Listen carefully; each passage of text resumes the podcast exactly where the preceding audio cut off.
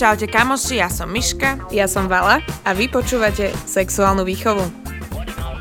V tomto podcaste sa budeme rozprávať o sexe naozaj otvorene, Bez hamby a srandovne.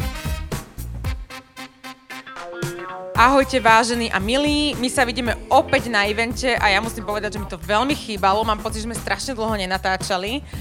A dnes tu máme až dve hostky a ja sa veľmi teším. Prvou z nich je Charlotte Srnčík, ahoj. Ahoj, ďakujem za pozvanie. Uh, pochádzaš teda zo Spišskej Novej Vsi a študovala si tanec na konzervatóriu v Košiciach. Asi teda transrodová žena, ktorá prechádza tranzíciou a autenticky ukazuješ svoj každodenný život na sociálnych sieťach a spolu s tebou je tu aj tvoja mamina Alenka.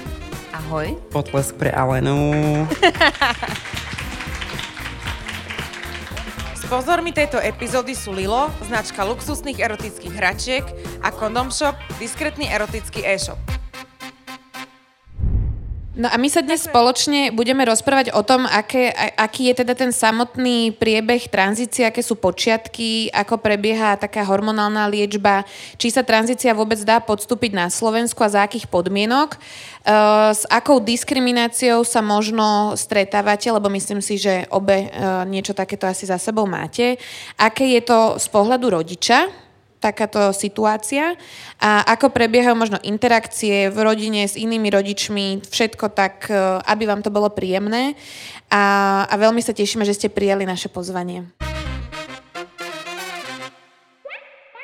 Je to téma, ktorú sme určite už viackrát načetli v nejakých našich podcastoch veľmi okrajovo, ale teda teraz sme si povedali, že ideme to teda tak zo všeobecna všetko povysvetľovať a vopred ja hovorím aj za seba a určite aj za aj za všetkých väčšinou tu, že ak sa niečo opýtame, že čo sa opýtame nejako nesprávne, tak to nikdy nie je nejak s cieľom uraziť, len tiež sa učíme a preto robíme aj túto epizódu, aby sme to teda aj ľuďom vysvetlili. A pýtali sme sa opäť aj ľudí na Instagrame a pýtali sme sa, že čo je to, či vedia, čo je to tranzícia. A čo si myslíte, koľko ľudí povedalo, že áno, viem? Koľko percent? 30. Ja budem optimistka 40. wow. No bolo to 50, ale to je pre mňa podľa mňa stále málo, lebo že 50% dalo, že fakt, že reálne vedia. Počul, počula som, ale neviem, presne bolo 15% a 35% vôbec nevie.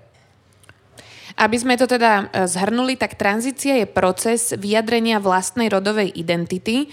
Môže zahrňať sociálnu časť, napríklad coming out, zmenu rodu pri adresovaní seba, zmenu obliekania, e, medicínsku časť, napríklad užívanie hormónov alebo operatívne zákroky a právnu časť, e, ktorou je teda zmena údajov v dokumentoch.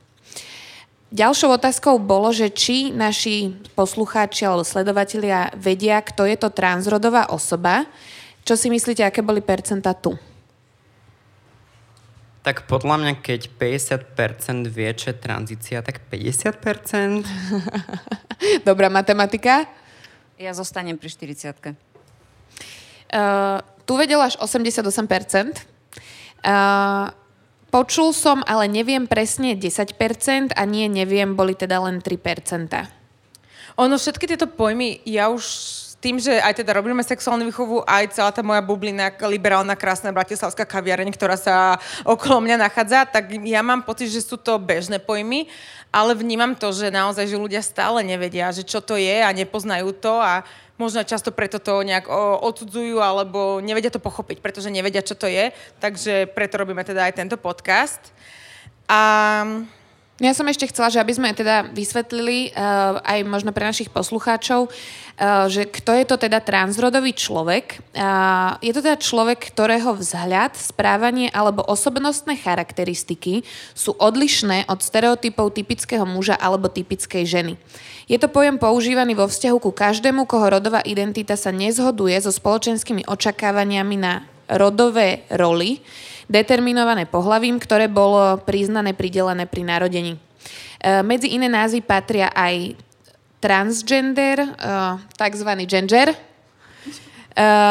trans človek, trans môže to byť písané spolu alebo oddelenie. No a pýtali sme sa teda aj na to, že, tu my si tu prejdeme teraz na začiatku tieto štatistické údaje a už vás pustíme k slovu. Či poznajú naši respondenti teda aj nejakú transrodovú osobu? Číslo? Číselko, číselko? 40. 40 pozná. Mm. Hej? Mhm. No teraz ja poviem 50. Tak pozná iba 23%. A... Ale napísali sme, že osobne. Áno. Hej. A 77% teda uviedlo, že nie. A prišla jedna aj odpoveď, že áno a je úplne super. Možno to bol niekto z fanúšikov? Bol to, no tak Ďakujem krásne, keď to bol No fanúšikov prišlo, že veľa písali, k tomu sa dostaneme, že máme aj také, že otázky od fanúšikov a tak sme si to pekne rozdelili, nech to ide takým celým priebehom. Takže taká prvá otázka je, že v akom veku a pri akej situácii si si uvedomila, že sa cítiš ako dievča? Bola to konkrétna situácia? Uh, ja všade hovorím, že vlastne od mala som sa cítila inak, ale ja som to nevedela opísať, pretože v dobe, kedy som ja bola malá, bolo veľmi málo informácií mm-hmm. a vôbec som nevedela, že niečo ako transdová osoba existuje. Čiže od mala som sa cítila nejako inak a konkrétne som to pomenovala počas prvej vlny korony, počas prvého lockdownu, pretože som vtedy mala vlastne čas sa zamýšľať, každý mal čas tak som sa zamýšľala nad tým, že kým som. A stále sa smejem, že moja tranzícia a všetko, celá tá transodovosť okolo mňa začala akné, pretože ja som sa vtedy začala maľovať. Lebo som si chcela zakryť akné s make-upom, ale tým, že ja som chodila od mala na vytvárnu, tak mi to nešlo len tak, tak si už dáš bronzer a tieto veci. A bolo to pre mňa veľmi prirodzené. A hlavne ja som sa obliekala inak, aké možno nastavený štandard našej spoločnosti. A aj to bolo pre mňa prirodzené, pre, pre niekoho to bolo možno veľmi feminínne, na to, že som žila tu v úvodzovkách mužskú rolu. Mm-hmm. Ale bolo to počas toho prvého lockdownu a pamätám si, že ja som, mala som také zvláštne nejaké obdobie, tak by som to nazvala, a ja som si iba zavrela oči a predstavila som si seba, ako mám bradu a ako som, že hlavou rodiny, ako otec a mi bolo z toho, že nevoľno. Mm-hmm. A proste som sa rozplakala. To je som si povedala... inak. By the way. A tak som si povedala, že asi to bude inak, ako mm-hmm. som si mhm. celý čas myslela. Mm-hmm. A čo na to mamina? Mamina odkedy tak vnímala, že možno to nebude úplne tak e, štandardne, než je zvykom? No tak eh, ja som to vnímala už eh, dá sa povedať, že od takého detstva, pretože Charlotte bola od malička také jemné dieťa. Ešte keď bola v Perinke, ešte sme vlastne k lekárovi tak povedali, že aké máte krásne dievčatko.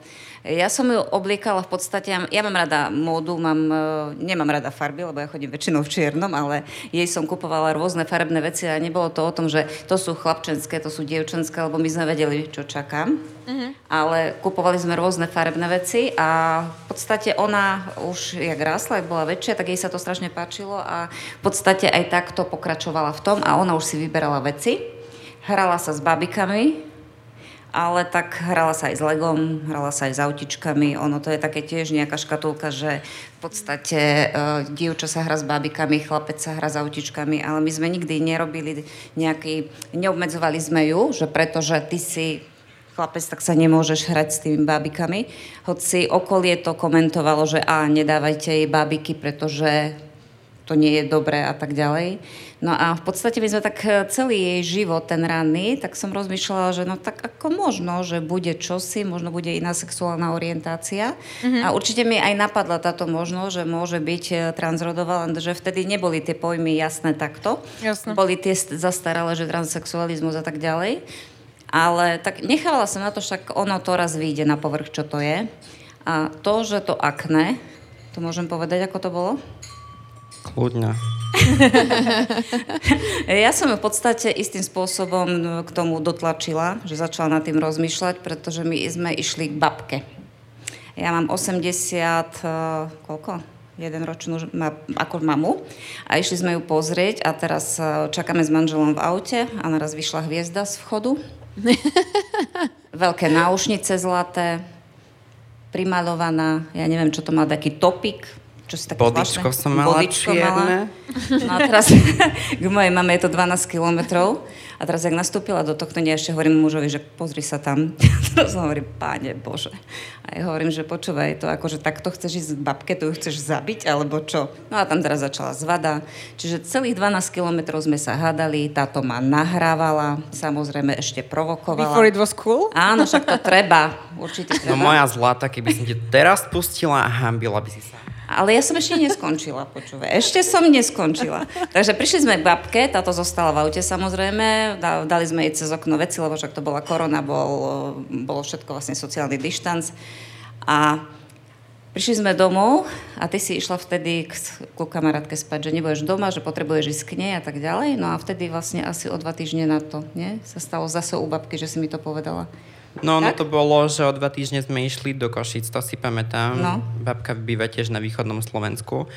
A z Košic sme išli ku nej a ja som mala taký zvláštny pocit v sebe, že musím niečo povedať, aj keď som vlastne nevedela, že čo chcem povedať. A prišli sme ku nej, ja som hneď utekala na vecko, ja že teraz umriem, čo urobím. A tak som sa spotila a ja som rozmýšľala, že dobre, teraz je ten čas. Zavolala som moju mamku na dvor a tam som vlastne povedala, že cítim ako žena. A bolo to prekvapivé? Uh, nebolo to prekvapivé. Uh, chcela som dopovedať k tomu ešte, že ja som to vyprovokovala, neurobila som to dobrým spôsobom, teraz to už viem, pretože bolo to veľmi necitlivé. Ale zase na druhej strane, potom počase Charlotte uznala, že keby som to možno ja vtedy neurobila, tak by to trvalo dlhšie. Aspoň mi to takto povedala. Tak ono aj ľudia Hej, sa u- určite. učia plávať tak, že ich hodia do vody. Tak... Takže nebolo to prekvapivé. Prvý, prvý, prvá, prvý pocit, ktorý bol, tak to bola taká úľava, že konečne si to dieťa mm-hmm. uvedomilo, čo je, takže už to vieme. No a potom začali tie emócie všetky. Tak ako je v krivka zmeny, to znamená, že tam bol že aj hnev, aj, aj sme si hovorili, či to nie je len nejaký vymysel krátkodobý. E, zamýšľala som sa nad sebou, že či som urobila všetko v tehotenstve tak, ako som mala, či som... Proste, jednoducho tam boli tie otázky určite. A trvalo niekoľko mesiacov, kým som dokázala uh, začať... Uh, ono prešlo takto. Vtedy bol ten, e, bola korona, to znamená, že bol ten sociálny dištanc, tak každý jeden si to prežíval po svojom. Charlotte, tá už začala uh, prejavovať svoju novú rodovú identitu, takže začala posúvať hranice, začala sa tak obliekať, už sa prejavovať. A teraz potrebovala som to ja v sebe vstrebať a takisto manžel. Tak sme si všetci takto žili, že do roboty, domov a tak ďalej.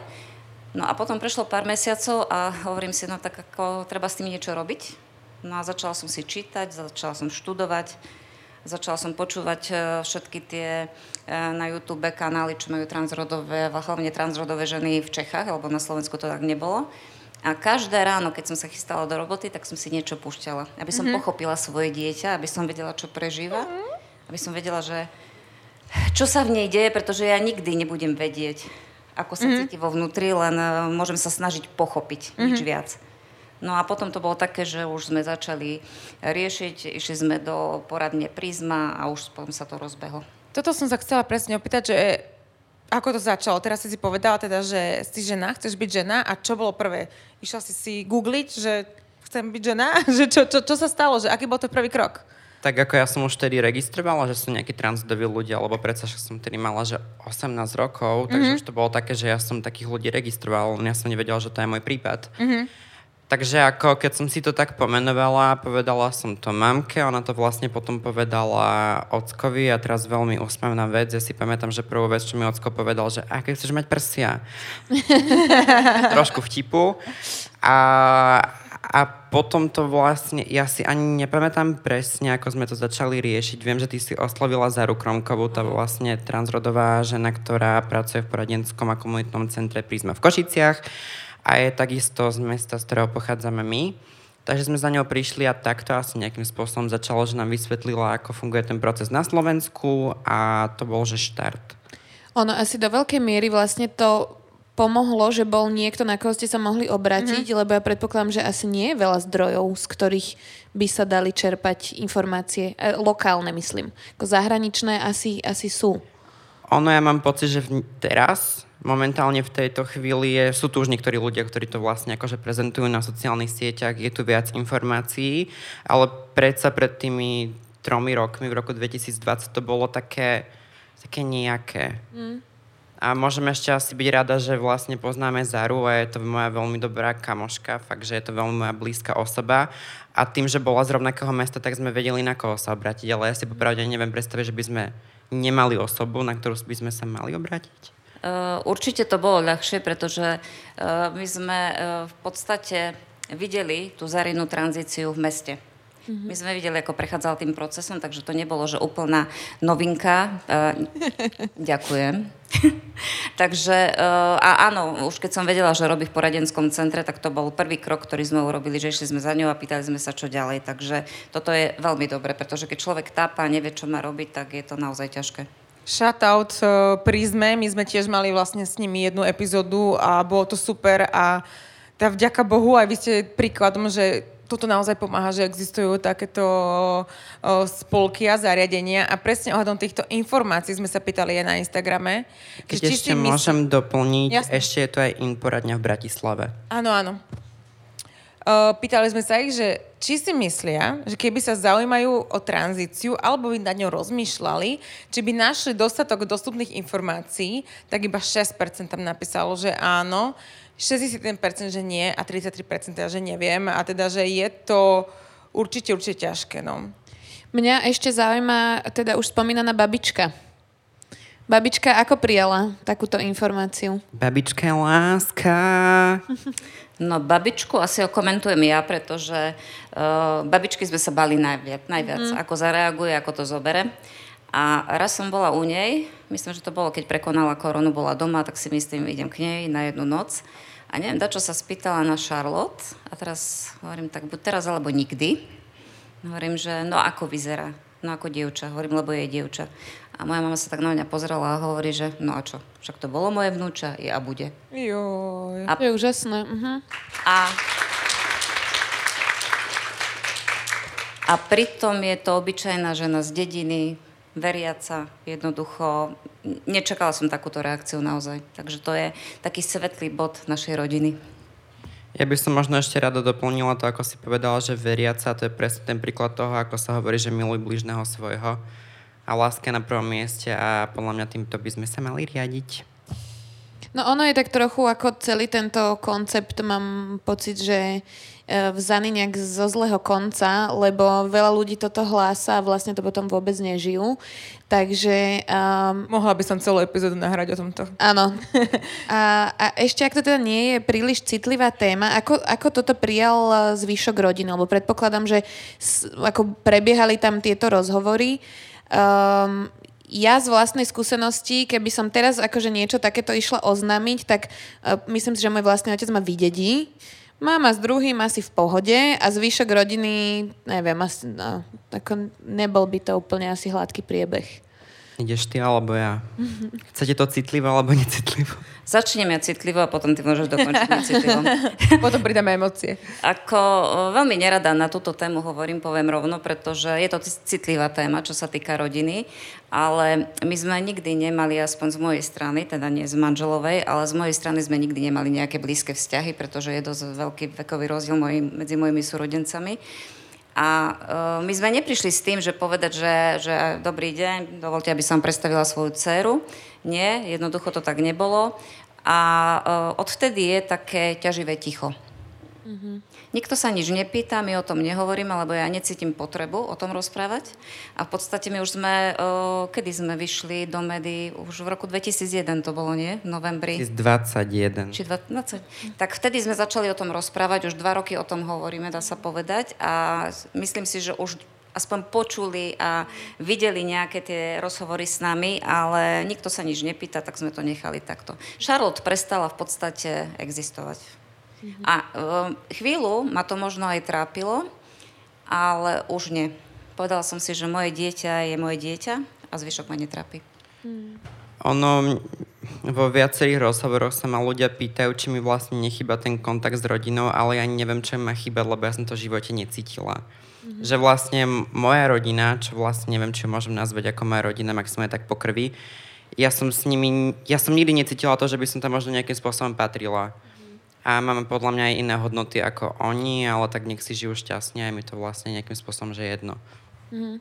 My sme sa už dostali, pardon, keď môžem do, dopovedať, tak už sme sa dostali do tej roviny, že naozaj to neriešime. My si žijeme svoj život, my, my sme rodina a zvyšok nás netrápi.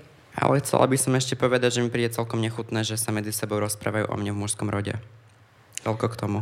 A ešte ja dopoviem, už keď sme tak zo široka, ale nebránim sa tomu, aby sme sa o tom bavili.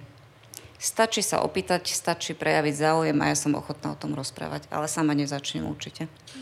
A bolo pre teba ťažké si zvyknúť uh, oslovovať Charlotte ženským rodom, či to bolo také, že rýchlo, rýchly proces? Rýchly proces. ja som začala ako prvá. Milila som sa, samozrejme. Mm-hmm. Táto bola stále nahnevaná, stále ma opravovala. A ocko ne, neoslovoval týmto novým menom. Jemu to trvalo dlhšie. Až som jej raz povedala, počúvaj, však otec je taký istý rodič ako ja, tak mu to láskavé povedz.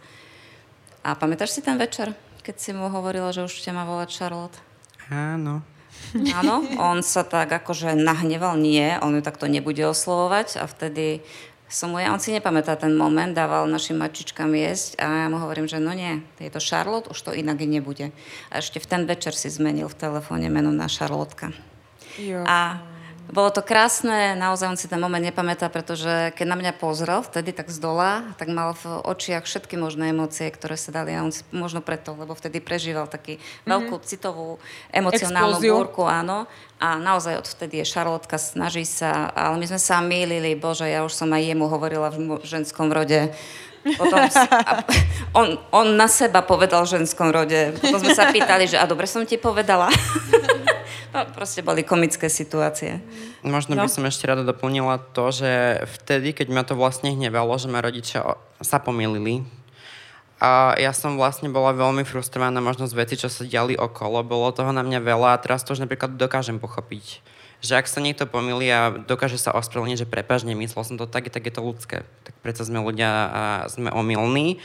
A ja som sa to vlastne naučila, to sme tiež hovorili vo veľa rozhovoroch, že ja som našla mačku na ulici, samozrejme som si ju doniesla domov, lebo však pani záchranárka. A my sme si mysleli, že to je kocúr, tak sme tam vlastne ho oslovali, že mužským rodom, zrazu to je mačička, zrazu sa človek musí prepnúť a ono to nejde proste. Akože ide, ale je to proste, že musí na to človek myslieť. A vtedy som si uvedomila, že nemôžem sa hnevať na ľudí, ktorí to proste tak nemysleli. Aj babka ťa pekne, prepač, aj babka ťa volá pekne Šarlotka, ale v zámenách sa míli, ale opraví sa. Uh-huh.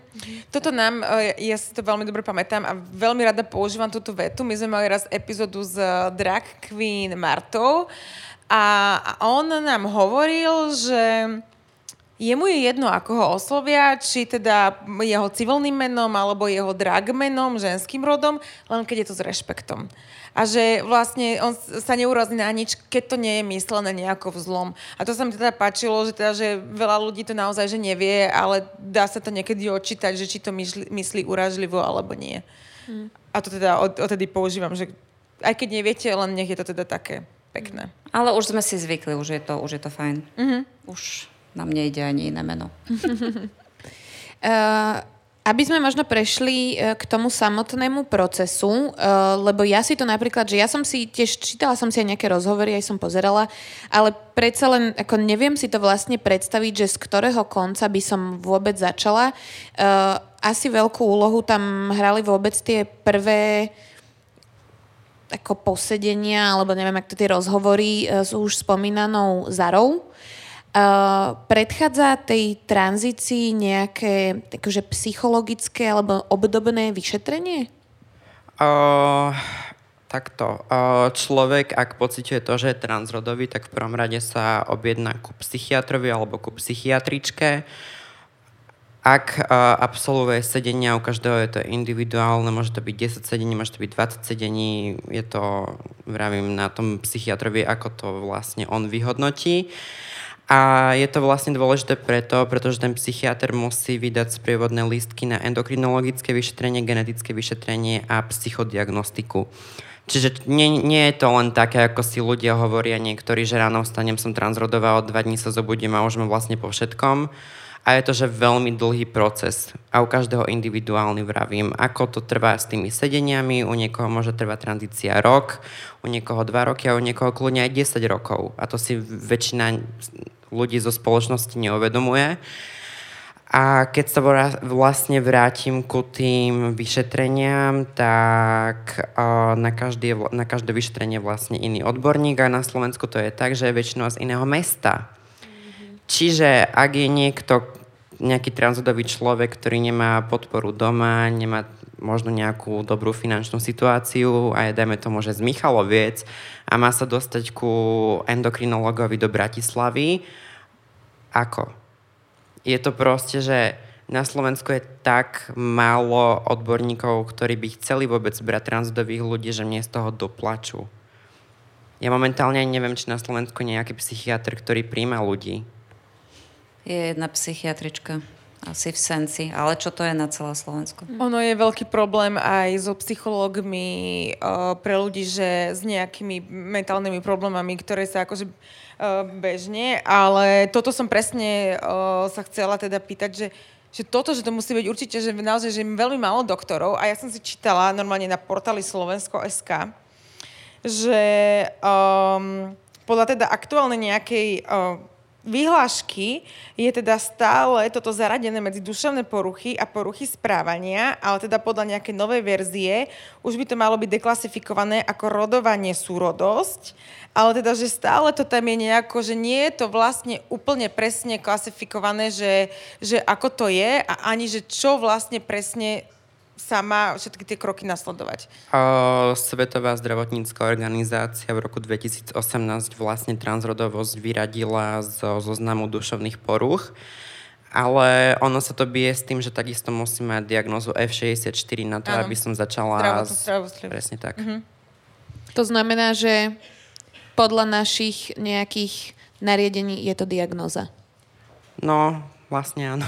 Že ono to musí byť nejak tak klasifikované, aby tam mohla byť vlastne preplatená zdravotná starostlivosť. A to som sa chcela opýtať, že aj tí, tieto všetky návštevy týchto o, o lekárov a vlastne celý ten proces, ako je to finančne, ak to nie je nejaká otázka? Uh, čo sa týka hormonálnej substitučnej terapie, tam mi vlastne estrogen prepláca poisťovňa a blokátory testosterónu to si musím doplácať že ako preplatiť nejakú čiastku, ale mm-hmm. ostatné si platím ja. To znamená, že aby sme e, išli tak postupne, čiže najskôr sú teda nejaké, je takéto, teda sú Stanovenie séria, diagnózy. Séria nejakých vyšetrení u psychiatra, potom je teda to endokrinologické, aj ginekologické. Gene, genetické, genetické a psychodiagnostika kľudne môže, môže poslať psychiatr aj ku ginekologovi mm-hmm. alebo ku urologovi. Mm-hmm. V mojom prípade to chvála Bohu nebolo mm-hmm. potrebné. A následne teda môže začať uh, hormonálna liečba? No vlastne ten transdový človek musí mať výsledky z každého vyšetrenia a tie následne pošle psychiatrovi a potom endokrinologovi, aby endokrinolog mohol predpísať hormonálnu substitučnú terapiu, ale aj psychiatr to musí nejakým spôsobom že schváliť. A tiež, prepač, tiež to netrvá uh, mesiac? No na toto sme čakali. Mo, na moje genetické výsledky sme čakali 8 mesiacov s tým, že z genetiky mi mali volať po nejakých troch mesiacoch, že budem mať výsledky, nikto mi nevolal a ja som si povedala, že to už je trošku divné. Tak som tam zavolala, že čo a oni, že no našli sme vám niečo v krvi, príďte o dva týždne sestrička mi zložila telefon a ja, že ja mám rakovinu, ja umieram, ja si pamätám, že som bola o mamky v robote a som začala plakať, že mama, ja nedostanem hormóny, ja som chorá, ja umieram a ja som si povedala, že to je toľko povedať do telefónu, že ako nie je to nič vážne, aby ste mohli pokračovať. Nič som sa nedozvedela, čiže ja som bola dva týždne v krči, či vôbec môžem ísť potom na tie hormóny. A nakoniec to bola nejaká anomália na nejakom neviem koľkom chromozóme. A to sme museli dávať všetci traja zase. A zase sme čakali pol roka, či koľko? Preto, či to, bolo, preto to vlastne bolo 8 mesiacov, no, lebo 2 mesiace sme čakali na termín, 3 mesiace na prvé výsledky a 3 mesiace na ďalšie výsledky. Ja som ešte videla, že tu je taký medzikrok medzi teda týmito terapiami a potom už hormonálnou, že real life experience, real life test, osoba začne žiť v role opačného pohľavia. No, u mňa to bolo jednoduché, pretože tak ako vyzerám teraz, tak som vyzerala už v 11 rokoch, čiže ja som real life test mala vlastne od mojich mm-hmm. 11 rokov. A je to možno iné, keď tam príde osoba, ktorá si to len tejto chvíli uvedomila, že je transrodová a vlastne nechcem povedať, že vykonávala, ale žila, dajme tomu to pohlavie, opačné pohlavie, ktoré vlastne vyžadovala od tej osoby spoločnosť, tak je to podľa mňa iné. Ale podľa mňa je to, že v dnešnej dobe, kto si vymýšľa, že je transrodový? Prečo by to? Hej. Ono dobre, možno tam sú nejaké veci, čo, čo človek si môže myslieť, ale predsa je tam ten psychiatr na to, aby to nejakým spôsobom mm-hmm. že vylúčil. Mm. Máte zhruba nejaký odhad, ako dlho trvalo celé toto obdobie, kým vôbec mohla začať tá liečba? Ku psychiatrovi som mala ísť v septembri 2021, bola korona, čiže sa to vlastne presunulo na Marec? marec. A potom som nastúpila na hormóny v novembri toho roku, čiže asi rok. Uh-huh. A to bola ešte krátka doba. A to boli len vyšetrenia, toto ešte nič nezačalo, až potom prišla tá bomba. Uh-huh. A hormonálna liečba, ja viem, ťa sledujem na Instagrame, ale vieš to popísať, že, že čo to je, aby si to ľudia vedeli predstaviť, uh, čo musíš robiť? Samozrejme, človek dostane buď tabletky, estrogen a blokátory testosterónu, alebo môže dostať inekcie a pichací estrogen. Transodový muž bere testosterón. A no je to, že jízda. Ešte som sa opýtať, že či, čo, čo cítiš? Uh, no teraz určite to chcem povedať, že veľa ľudí sa pýta na fyzické zmeny, čo sú najmenej podstatné mm, počas no, tej hej. hormonálnej liečby, pretože ja som po... Je to vtipné, lebo človek ide spať. On sa zobudí a ráno myslí inak. Mm-hmm. To je, že vlastne ono sa všetko v tom človeku zmení. Môže, nemusí, u mňa sa to zmenilo. A tie prvé mesiace boli hrozné, ja som preplakala každý jeden deň, nespadol tanier, ja som plakala, ja som sa na seba pozrela, ja som plakala, videla som tehotnú ženu, ja som vrieskala, plakala, hádzala sa o zem. A bolo to, že, no bolo to, no bol to brutál. Ono si to ľudia neuvedomujú, že čo to je, to je taká horská dráha. Ja keď si predstavím, že keď som začala brať antikoncepciu, tak ja som plakala, keď mi padlo pero, úplne rovnako. Antikoncepcia je asi nič v porovnaní s týmto. No ja som chcela práve povedať, že mi to príde ako, že toto je vlastne antikoncepcia na steroidoch ešte. Hej. Že krát 100. Plus tehotenstvo do toho. Mm. Tak ona bola náladová aj predtým. Ako to Zase je by pravda. som tak až neverila. Nie, ale akože bolo to, no je to komplikované na celá tá tranzícia, podľa mňa akože všeobecne tie zmeny, ktoré sa dejú a treba si uvedomiť, že ja prechádzam ako keby druhou pubertou. Mm-hmm. A prechádzanie puberty 21 to je, že... Fú. Bordel.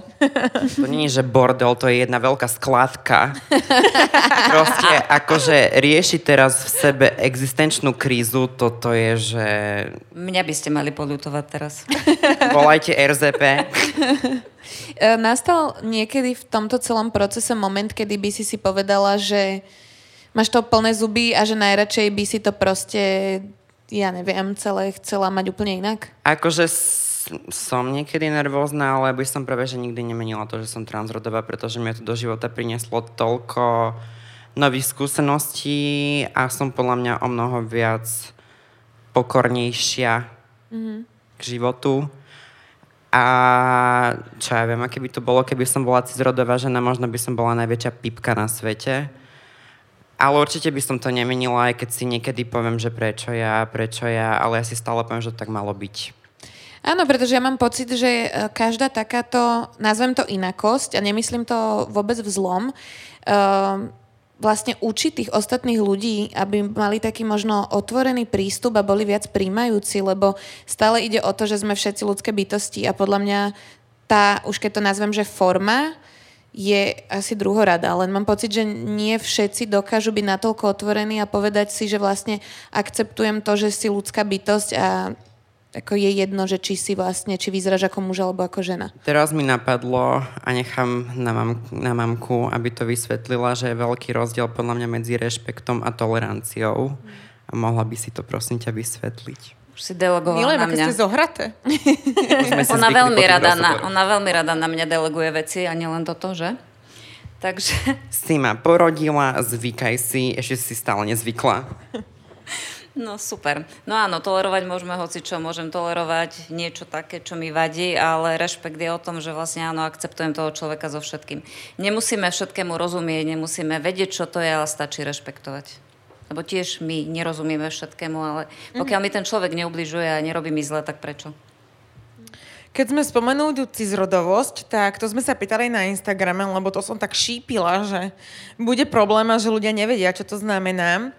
Tak uh, nie, neviem, čo je to cizrodovosť, bolo 59%, a 19% teda bolo, že počul, počula som, ale pre, neviem presne a 22% iba teda naozaj vedelo, že čo je to cizrodovosť. Dám poučku. E, cizrodovosť je stav, v ktorom sa osoba stotožňuje s tým, ako bola označená pri narodení, respektíve aký rod jej bol pripísaný. Pokiaľ nie je súlad medzi rodovou identitou a pohlavím, ide o transrodovú osobu. Termín pochádza z latinského výrazu, ktorý znamená na rovnakej strane. Ja by som chcela povedať, že presne sa dostávame do toho bodu, kedy chcem povedať, že sexuálna výchova by mala byť aj na školách a mal by to byť povinný predmet, pretože ak sedí človek za mobilom a je na Instagrame je cizrodový a sám o sebe nevie, že, to je, cizr- že je cizrodový, tak akože potom kde sme? A chceme tu riešiť obrovské politické témy a neviem čo a pritom sami nevieme, kto sme, kým sme, aká je naša sexuálna orientácia, naša rodová identita. Ale tak skoro to na školách nebude, pretože vieme, aké sú návrhy zákonov, takže toho sa nedožijeme.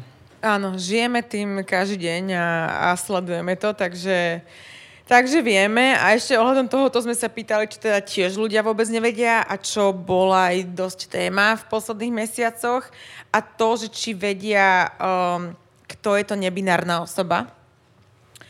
A tam bolo troška viacej ľudí a 2000 ľudí nám povedalo teda, že áno, viem.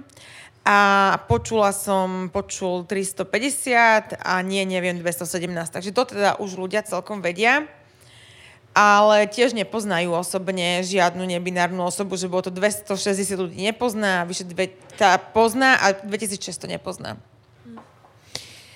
V akom, neviem, či sa to vôbec dá takto vlastne ako špecifikovať, ale v akom štádiu by si povedala, že sa aktuálne nachádzaš v tej tranzícii? Za polovicou, niekde za polovicou. Podľa mňa to ešte, môže to byť, že tri štvrtina? Ako by si to opísala ty? Tak ono, tranzícia stále pozostáva z toho, že je sociálna, medicínska, právna. Áno, áno. Takže čakáme, že kedy sa dopracuje k tej právnej, právnej tranzícii. posledný krok, hej. Áno, lenže to je tiež zložité, pretože Minulý, minulý rok sa konečne prijalo usmernenie k tomu, aby sa zjednotili postupy, ako má prebiehať tranzícia, všetky vlastne tá medicínska. Ktoré trvalo a platilo Neviem, 6 týždňov 6 asi. týždňov, pretože áno, jedna pani poslankyňa, ktorá sa veľmi rada stará do ktorá sa stará o pohľavné o orgány, vagíny. áno, tak to už vytiahla na svetlo sveta a potom to bolo usmernenie stiahnuté. Is it Miss Záborská? Áno. Pozdravujeme. Viackrát bola spomínaná v tomto Áno. podcaste. Takže to usmernenie, ako vyšlo, tak aj vlastne bolo stiahnuté s tým, že sa majú prijať štandardy, na ktorých pracuje tým odborníkov, sexologov, psychiatrov a tak ďalej. One tie štandardy už sú dávno vypracované, lenže nie je vôľa to usmernenie mm-hmm. prijať. A keď sa to usmernenie stiahlo, tak matriky e, dostali nejaké usmernenie, že prestávajú zapisovať, alebo prestali zapisovať e, teda tie mená, A pod- lebo A podľa toho, čo vieme, im to nie je No. nejako ukotvené v nejakom zákone, že nie... Proste vlastne- uh, úplne Pardon, konajú skladka. pro, proti zákone, pretože žiadajú od transrodových ľudí potvrdenie o tom, že mali prerušenú reprodukčnú schopnosť, Áno. teda že podstúpili kastráciu. Inak, inak, mám nervy, lebo ľudia si neuvedomujú to, že ja som na hormónoch a moje telo už dávno neprodukuje spermie. A ja si mám láhnuť pod nôž ako nejaký kocúr u veterinára, aby ma niekto vykúchal a poviem si, som ti žena, som ti žena. Ja sa pýtam, kde to žijeme. Ja, ja Veď toto... toto, že tí ľudia nevedia presne, že ako to prebieha a potom... Na matrikách nemajú takéto potvrdenie, čo žiadať, absolútne, pretože to, je zdravotný stav a jednoducho je to patová situácia, že aj ľudia, ktorí už dostali tí transrodoví vlastne potvrdenie od svojho sexuologa, psychiatra, že si môžu zmeniť meno, matriky nezapisujú. Takže patová situácia. Ja by som ešte rada doplnila, že to bola komédia slash tragédia si zmeniť meno na neutrálne meno, pretože zo zákona sa nedá zmeniť maturitné vysvedčenie, čiže by som tam mala staré meno, tak som tam chcela mať aspoň meno, že Charlie, lebo Charlie je skratka Charlotte, nemusím to potom nikomu vysvetľovať, prečo som si zmenila doklady. Ja som bola na matrike, tam ma otočili hneď, že oni mi nebudú nič zapisovať, že mám ísť na okresný úrad. Prišla som na okresný úrad a, chcela som to zmeniť vlastne tak, že študovala som konzervatórium, že vlastne umelecké meno, že to je ľahšie pre ľudí zahraničných, aby ma oslovali takto ako môjim starým menom. A ona mi tak pozrela na nechty a ona, že nie je v tom niečo iné a ja, že Mm-hmm. Ona sa proste tam dopracovala a potom už začala. A kde máte potvrdenie to, že prebiehate, a neviem, či to vôbec nazvala, že tranzícia mm-hmm. alebo niečo. Zase ma otočila, potom sme museli vlastne napísať. Nie, ona odo mňa žiadala to, aby moje spolužiačky v škole počas korony uh, napísali to, že ma oslovujú Charlie, Vlastne, že prehlásanie, čestné GDPR nikomu nič tedy nehovorilo a že vlastne mm-hmm. korona, že ja mi za každou spolužiačkou pýtať, že na papieri napísané to, že ma volá Charlie s podpisom.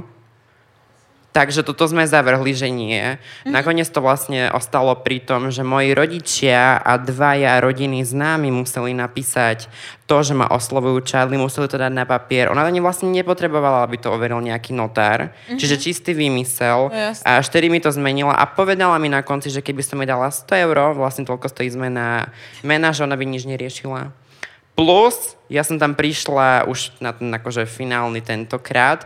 Prišla som s ockom, on mi doniesol, neviem, neviem, či to bol kopia rodného listu a ona, že doniesli ste si posilu. A takto to funguje na Slovensku. Ja som si vtedy povedala, idem mi niečo riešiť sama a najradšej by som zahrešila, ale nebudem hrešiť. Hm. Áno. Chcela si skúsiť, že ide, prv, akože ide si sama vybaviť, hovorím, dievča, choď, skús. To, Aj... znamená, to znamená, že meno sa ti podarilo zmeniť? Mám neutrálne meno, ale v mhm. občianskom a vlastne všetky dokladok mám ešte stále m Čiže ja som, že Charlie Strnčík a všade mám m Čiže ja prídem teraz na úrad s mojou občiankou, ona sa pozrie na fotku, že dobre, čajočka s dlhými vlasmi, Charlie Strnčík pozrie potom na m a ona nechápe. Mm-hmm ona je zmetená, ona, že čo sa deje. A si pamätám, keď ja som vlastne išla na očkovanie uh, proti korone, tak ja som neriešila s tou pani moje, moje choroby, či vlastne ma môže zaočkovať. Ona sa 15 minút so mnou bavila, ako ma oslovať. Mm-hmm. A to je akože, už mi to je vtipné, zároveň to je smutné, že ja na niekoho hovorím, že ženským rodom, on na mňa hovorí mužským a ten človek to v polke konverzácie nezmení, stále na mňa hovorí mužským rodom a ja si hovorím, ty si inde reálne ty si inde. Potom ja začnem hovoriť, že iným rodom na toho človeka a on sa na mňa pozerá, že na mňa dotknutý. Mm-hmm. A ja, že no, tak to už konečne chápeš.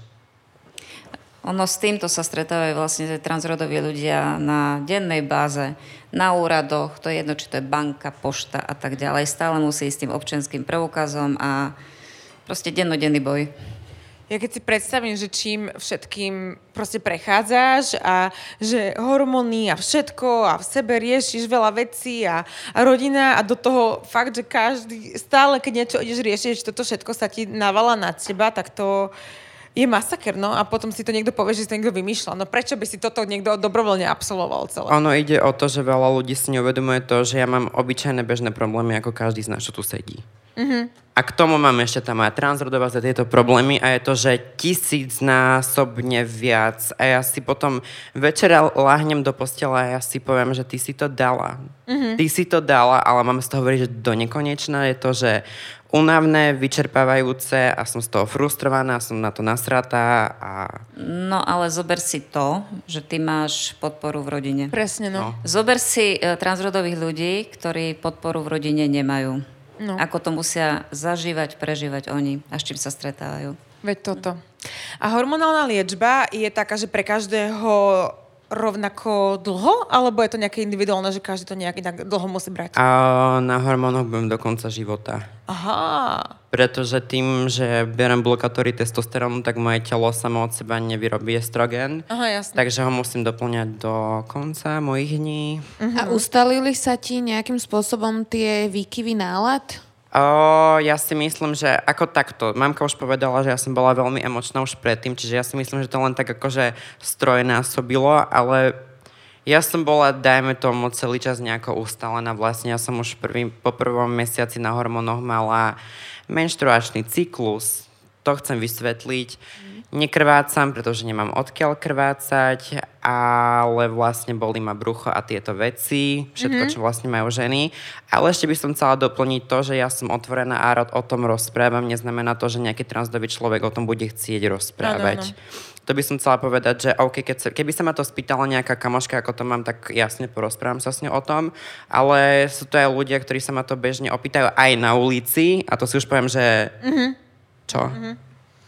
No, o, potom tu vidíme, že ďalšie veci, ktoré... Ono, ja som si pamätám, že v nejakom seriáli videla, že tá tranzícia môže byť opravak nehovorím správne, že proste ukončená pre teba aj ty sa rozhodneš, že kedy je ako keby, že ukončená, že čo je pre teba ten posledný bod. Že nemusíš vlastne ako keby, že prejsť úplne, úplne všetkým a môžeš si povedať, že vlastne, že ty si to povedal už predtým dávno, že už si žena, hej, že nemusíš prejsť úplne, úplne všetkými tými bodmi, aby si bola žena a že tu si môžeš povedať, že tranzíciu si ako keby, že dokončila, hej, že je to tak? Sformulujem to do otázky. je koniec tranzície podmienený zmenou genitálií? A je tu veľa transdových ľudí, ktorí túto operáciu nechcú postúpiť. Mm-hmm. Ono ide hlavne o to, že to je veľký zásah do tela. No. A je to veľmi individuálne, a ako hovorím, ja tiež nechodím hola po ulici a nikto nevie, čo má medzi nohami.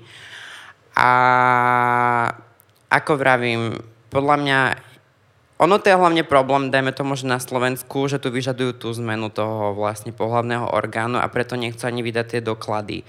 A to je asi ten problém, by som povedala, že veľa ľudí nedokáže rešpektovať to, že niektorí ľudia fakt nechcú na tú operáciu, pretože to, že mám medzi nohami penis alebo vagínu, nehovorí o mne, či som žena alebo muž. No tu presne je napísané teda, že ďalším krokom je teda, že operačný zákrok, odstranenie maternice a vaječníkov u žien alebo odstranenie semeníkov u mužov a potom je rekonštrukcia hrudníka a genitálna rekonštrukcia. Čo je tu napísané, že dobrovoľný krok? A potom teda sú tie úrodné potvrdenia. Ale robí sa to vôbec na Slovensku? Uh, operačné zákroky sa najbližšie vykonávajú v Českej republike, kde je to vlastne preplácané zdravotnou poisťovňou. Ale o tom sa môžem baviť, aká tam je kvalita, neviem. Uh-huh. Po, vieme aj o zlých, aj o dobrých uh, prípadoch, ako to dopadlo, ale na Slovensku to možné nie je. Aby som doplnila, povinná je kastrácia, prerušenie reprodukčnej schopnosti, už to ďalej to nie je povinné. To znamená, že to už sa rozhodne ten človek, či to chce alebo nechce. A tam stále naražame na to, že si ľudia neuvedomujú, že to je rodová identita, že tu nejde o pohľadné orgány a že nejde o to. Uh-huh. Takže tam je ten rozdiel. Ja sa priznám, že neviem, ako je to v Čechách, ale je tam tá situácia eh, jednoduchšia pre ľudí, ktorí sa rozhodnú prejsť tranzíciou?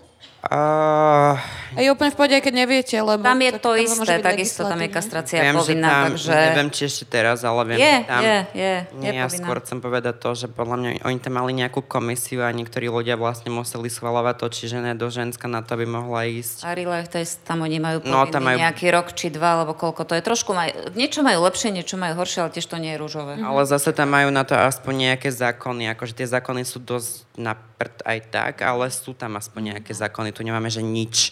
Mm. Tu máme len zákon o rodnom čísle, ktorý vlastne nejako tú tranzíciu sa do toho zákona, ale to je všetko. No ale tu by sme mohli spomenúť zase, je nejaký návrh zákona, nenašla som ho na stránke Národnej rady, ale už sa o tom rozpráva zase naši úžasný, úžasná republika, nie, poslanci, tak eh, chcú dať návrh zákona na to, aby bola tranzícia zakázaná a dokonca je tam vsunutá aj e, trestnoprávna zodpovednosť lekárov, to znamená, že pokiaľ lieči toho transrodového človeka, že mu predpíše hormonálnu substitučnú liečbu alebo že urobí nejaký operačný zákrok, tak tam ešte nejaká od 4 do 10 rokov navrhujú, či koľko?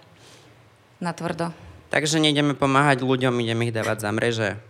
A môžem sa spýtať, že či tento návrh prišiel od, od strany... Čepčeka, alebo od Zaborskej? Alebo Čepček? Od Republika, no títo fašisti. To je, to akože, taktiež viackrát spomínaný, tu tak, to je šialené. Takže dennodenne sa vlastne tí transrodoví ľudia uh, boria s tými problémami a nevedia, čo sa stane a čo bude na druhý deň, takže... Ja by som rada povedala, že ak by tranzícia bola braná normálne, tak by sme to ani vlastne teraz nesedeli pretože by to bolo úplne bežné. Jasné, Nikto, nemuseli by sme robiť nebola, o tom. Ja hovorím, pre veľa ľudí to je téma, ale pre mňa to je život, ktorý žijem. Mm-hmm. Vieš si predstaviť, že uh, nejakú inú krajinu, možno kde by to bolo jednoduchšie? O, tak, tak či tak by som bola občiankou Slovenskej republiky, mm. takže by som nič nevyriešila. Mm-hmm. Pri právnej tranzícii, áno. Takže vlastne ja som rukojemník nášho štátu a nič s tým vlastne nemôžem urobiť. Mm-hmm. Aby som dodala pozitivitu teraz, tak uh, niekto písal, že len chcem odkázať, že ju milujem a je veľmi inteligentná baba. Ďakujem. A viacero, Jenny. prišlo, viacero prišlo takýchto, že si, že, si, že si cvrknú, že od radosti, že ideš k nám do, do epizódy a tak. A prišla taká zaujímavá otázka, že aký je dating life transrodovej ženy na Slovensku? Tí, čo sa smejú, vedia. Aj ja viem. A nemusím všetko vedieť a viem. Moja zlatá, ty budeš ešte veľa vedieť. Uh, takto, uh, vravím. Ja to asi možno tak nepocitujem, pretože mám tú výhodu, že vyzerám ako vyzerám a povedzme si, že v dnešnej dobe veľa ľudí pozerá len na vzľače dosť. Akože je to smutné na jednu stranu, ale asi chápem a mala som možno to šťastie, že moja genetika je taká, aká je a že som aj pred hormónmi vyzerala do, veľmi žensky. Ale čo sa týka dating života môjho, tak je to veľa mužov alebo žien, hlavne mužov, keď so mnou niekde išli, tak hovorili, hlavne to nikomu nehovor. Hlavne, mm-hmm. že veľakrát chceli, aby som bola ich tajomstvo a nejaká že sexual experience. A už, už som raz I hovorila, see. Aha, aha. už som to aj raz hovorila niekde, nepamätám si, že kde, že bola som s jedným mužom, stali sa nejaké veci, veci medzi nami, on sa otvoril poznámky, dal tam, že čiarku, ďakujem, že som mohla mať transdobú ženu. Čiže ja som bola len čiarka v blbých poznámkach. Že to je pre niekoho ako keby taký druh fetišu alebo niečo, že tak, tak akože... uh, ja som vlastne chodiaci vibrátor, tak to nazvem asi. Bože, to je hrozné. Že... No je to hrozné, pretože veľa ľudí si neuvedomuje to, že som prvom rade človek a ako ja neviem, že ja si neviem predstaviť, že sa na človeka pozerám inak iba preto, lebo má inú sexuálnu orientáciu, lebo má inú rodovú identitu. Pre mňa to je človek. Mm-hmm. Je to ľudská bytosť, ktorá tu proste je, žije, dýcha, zomre takisto ako ja. A jediný rozdiel je v tej rodovej identite alebo tej sexuálnej orientácii. Nič iné tam nie je. Možno má iné životné skúsenosti. A to je všetko. A je to, že ja sa na tom už smejem, čo niektorí ľudia dokážu z seba vypotiť a koľko ľudí až po mojej tranzície sa mi, tranzícii, počas mojej tranzície sa začína ozývať a hlavne veľa mužov, že teraz si krásna a hento a tamto a predtým by ma dobre, že nezabili. Mm-hmm. A do, teraz poviem jednu vec a on bude vedieť, že to hovorím a o kom hovorím. A dostala som sa raz do facebookovej skupiny, kde ľudia, no, kde chlapci z okolia spiske písali, ako ma treba zabiť, ako ma treba obesiť na mojich blondiavých vlasoch, posielali si tam linky zbraní, potom ma tam pridali. Mama chce z teba ženu. Presne tak. A to si taktiež môžete vypočuť, to som hovorila vo veľmi veľa rozhovoroch. Tam som to hovorila aj celkom do hĺbky. A jeden chlapec z tej skupiny mi pred pár rokmi kľakol predo mňa, poved, sa mi ospravedlnil a doteraz mi píše, že chce mať so mnou sex. Doteraz. Not A je to- surprised. Akože Dospel, dobre som... dospel. Akože dobre, som mladá, zdravá, šťavnatá, ale odtiaľ potiaľ.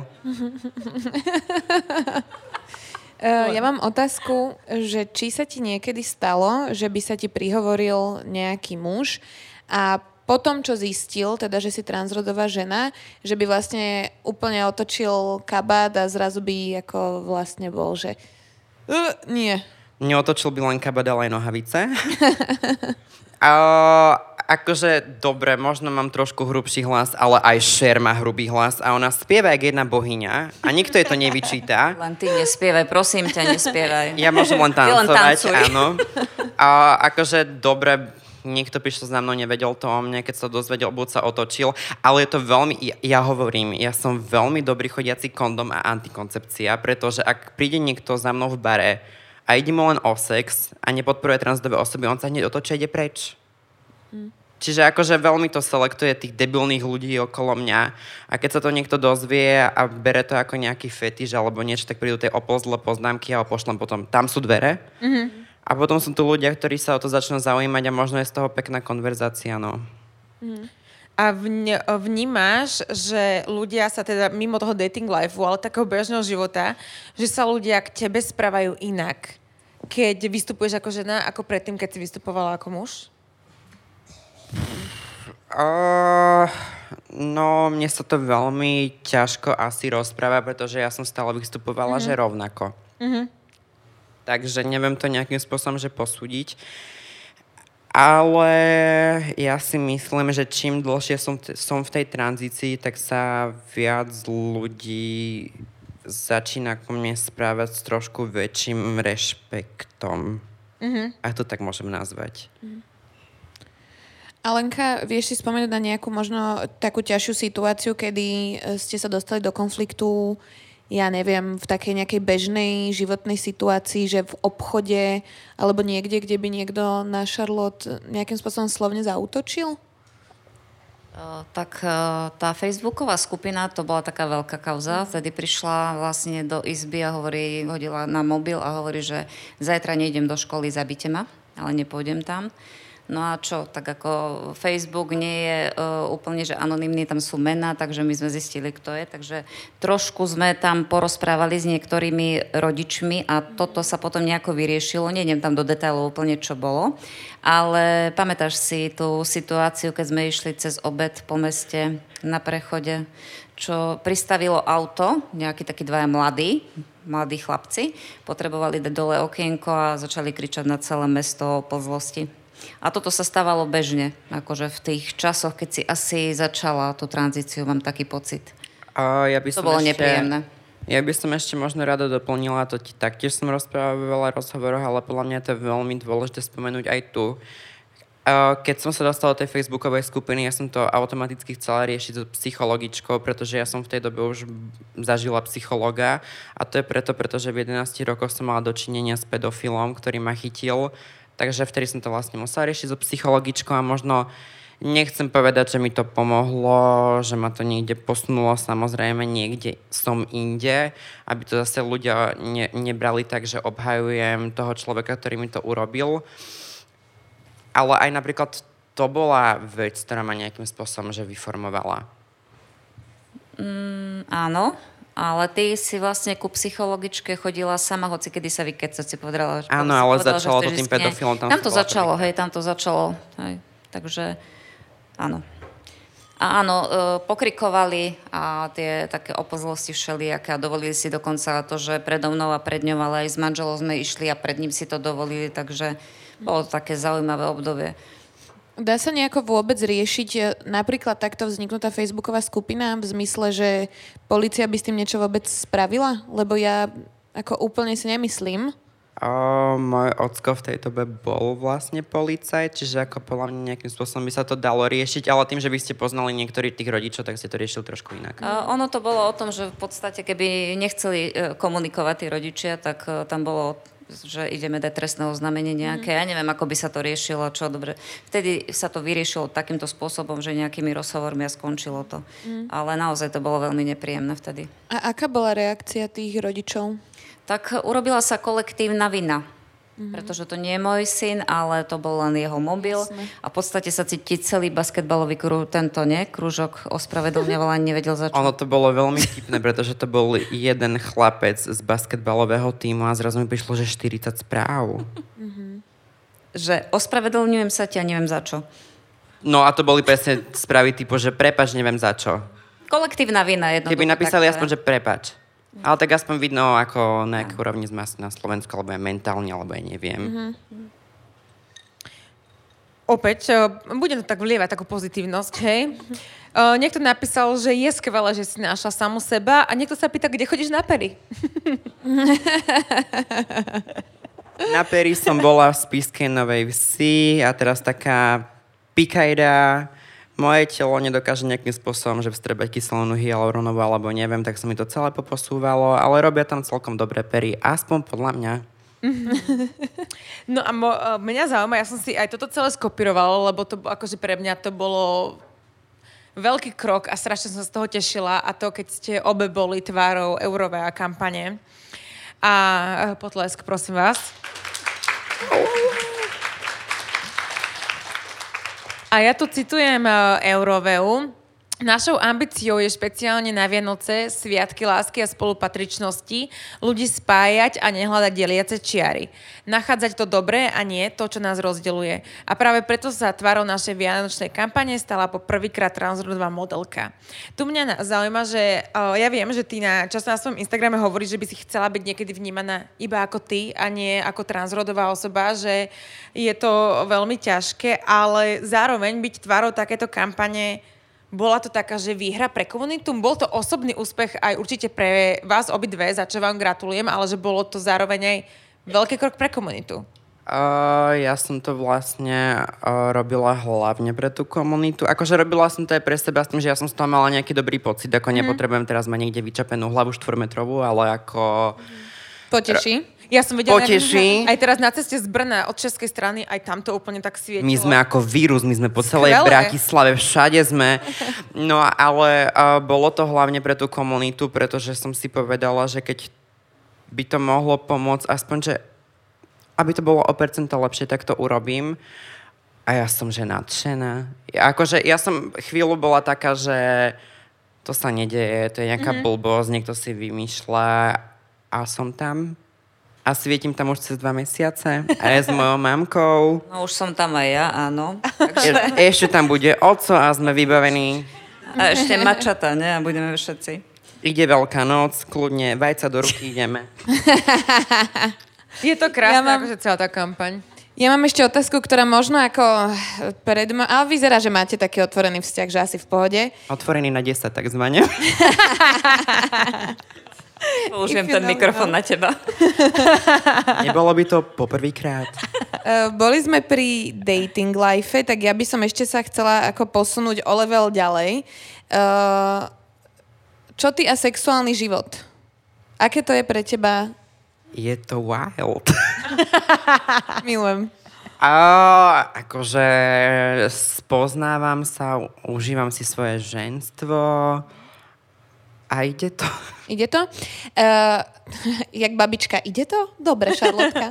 A ja by som ešte rada povedala, možno to bude niekoho zaujímať, som bisexuálna, pansexuálna, čiže vlastne ženy, muži ideme. Výborne. A ženy, muži, teda keď ideme, Pane tak... Bože. Tak, mamina... A ja som išla dobrovoľne s tebou. A to ešte ako idem pritvrdiť. Uh, ženy, muži, ideme, to znamená, že uh, používaš pri sexe nejaké hračky? Nemusíš odpovedať, môže to ako zostať. A momentálne som nadviazala, nadviazala spoluprácu s jednou firmou, ktorá má sexuálne pomôcky a používam. A chcem ešte povedať, že ja som vlastne tú spoluprácu zobrala hlavne kvôli tomu, pretože myslím si, že sa tu ku mne hodí, pretože môžem rozoberať rozdiely medzi rodovou identitou a sexuálnou orientáciou a kto to nepoužíva v dnešnej dobe? Ja sa Tak, tiež pýtam. Uh, povedz tú príhodu z vlaku. Povedz. Toto šípim, buď niečo dobré. Áno, to bolo dnes. No, Áno. Povedz to. no. Takže vieme prvý. Sedíme v ICčku, bolo asi že 14.50. Ja mám Airpody v ušiach a zrazu mama na mňa kýve. A ja, že dobre, neriešim, ona je taká vždy. Ona vždy niečo robí. Ona vždy niečo rieši, áno. Vždy niečo rieši, som si povedal, ale ja ti pozerám ten TikTok, budem ho ďalej pozerať. Dobre, kývala už veľmi náruživo a ja, že čo sa deje? Pozriem na ňu a ona ti vytiahne análny kolík. Z mojej tašky a ja som si povedala, opla! Dobre, že tam ešte neboli anielské karty, lebo toto by som už nevysvetlila vôbec. Anielské karty určite nie, že? Dobre, promokodík Valentín 10. Išla som to povedať, blíži sa Valentín, takže toto sme Análne premostili. nakupujte, nech sa páči. Na Condom Shope máme promokód Valentín 10. Análne kolíky ideálne pre začiatočníkov na spoznávanie sa. A to si mala v kabelke len tak ďobnuté, hej, že pre istotu. Ja som sa jej pýtala, mám ti to položiť vedľa mobilu, alebo čo to je? Akože ono to vyzerá, jak taká tá, keď to dáte medzi prsty, také, že idete niekoho bodnú, takáže akože celkom na seba musíme, obranu. Musíme ísť do detailov. No samozrejme. Ja len, že Musíme. sme v sexuálnej výchove, no. Ja viem, ale tak ako... Alenka, ty maj nohu preloženú a ticho buď. A, Um, no tak bolo to len tak v taške. A... Rozumiem, no, dobre, však nepotrebujeme. No, akože Tam bola my- voda, bola tam toto, bolo tam hocičo, tam... A naj- bežná je to výbava. Ostatné veci boli v kufri. My chodíme s hračkami úplne všade, je veľmi vtipné, keď ideme z natáčania a mne sa naposledy z posledného vianočného natáčania pred koncertom Tublatanky v tej istej miestnosti rozsypala, že celá veľká taška všetkých hračiek, čo sme natáčali, ale sa k dilda kotúlali všade, takže rozumiem, akože análny kolik vo vlaku je nič, hej? Halo, či mám pri sebe plišaka alebo análny kolik, to už je jedno. Úplne, úplne pohodičke. Tu prišla taká pekná otázka ešte, že či si myslíš, že transrodové ženy si vedia viac vážiť svoje ženstvo? Uh, podľa mňa to je veľmi individuálne, pretože aj cizrodové ženy si môžu vážiť alebo nemusia vážiť svoje ženstvo, ale ja si vážim hlavne, že celú samú seba, nielen to ženstvo, ale celé moje bytie. Krásne. Pekná odpoveď. Ďakujem, ďakujem, ďakujem. Ja by som sa ešte chcela opýtať možno, že takú záverečnú otázku, že mamina, čo by si odkazala takým, hom, tu je, že pre, konkrétne homofobo anti-LGBT rodičom? Nie som ani homo, ani neviem ako. Ani fobo, Ani fobo. Takže uh, neviem, čo majú v tých hlavách, ale skôr si myslím, že tým eh, ľuďom chýba buď informácia, určite vedomosť, čo to je. A po druhé, uh, dávam príklad s topankami, to mi tak akurát sedí, že my sme prijali svoje dieťa narodením. Som nepotrebovala prijímať eh, Charlotte, že je Charlotte. Jednoducho my sme prijali dieťa do života. A bolo nám jedno, či to bude chlapec, dievča, len nech je zdravé. A nie je to ako, že keď si kúpim topánky a potom ma buď tlačia, že boli najprv pekné, super, podľa predstav, potom ma začnú tlačiť, alebo sa dačo na nich pokazí a nesplňajú moje predstavy, tak ich idem reklamovať, idem ich vrátiť, alebo ich vyhodím. Dieťa máme na celý život. To znamená, že absolútne nerozumiem, keď uh, dieťa je milované, všetko je super a naraz príde s tým, že je gay, lesba, je trans a naraz to už nie je jej dieťa. Tomu vôbec nerozumiem, že ako dokáže jeden rodič k tomu takto pristúpiť. A čo by som im odkázala, tak by som im povedala len toľko. Počúvajte svoje deti, načúvajte im, stojte pri nich, lebo kto bude stať pri tom vašom dieťati, ak nie rodičia. A Majte otvorenú mysel a otvorené- otvorené srdce. otvorené srdce.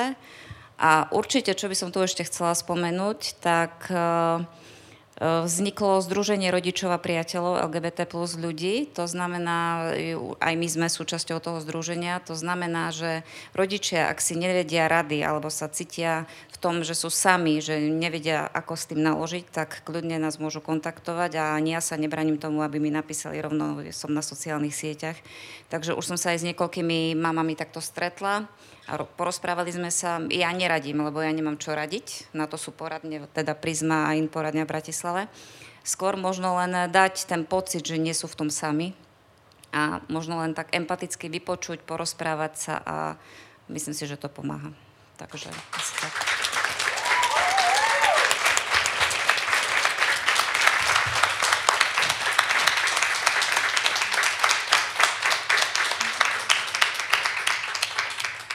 Ja by som tu ešte doplnila, že organizácie Inakosť alebo Transfúzie vedia aj okrem poradenstva odporučiť aj nejakých lekárov a lekárky a zdravotné služby. Videla som tam, že sú tam na tom webe také sekcie pre rodičov, pre transrodových ľudí, pre zdravotníkov, ktorí teda nevedia a tak.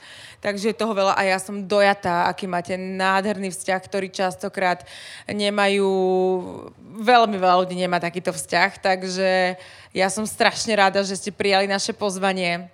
Za Fakt mňa sa ešte možno teším. posledná otázka na záver.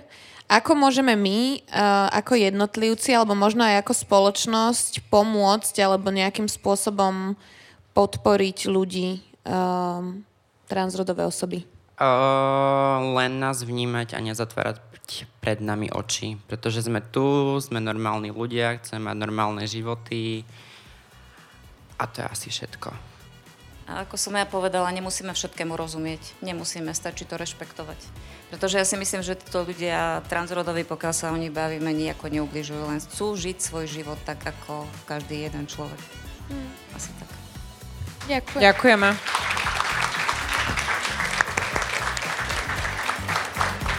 Sponzormi tejto epizódy sú Lelo, značka luxusných erotických hračiek a Condom Shop, diskrétny erotický e-shop. Ďakujeme, že ste si vypočuli novú epizódu nášho podcastu. Dajte nám vedieť, čo sa vám páčilo. Čo by ste chceli vedieť na budúce. Sledujte nás na našom Instagrame Sexuálna výchova.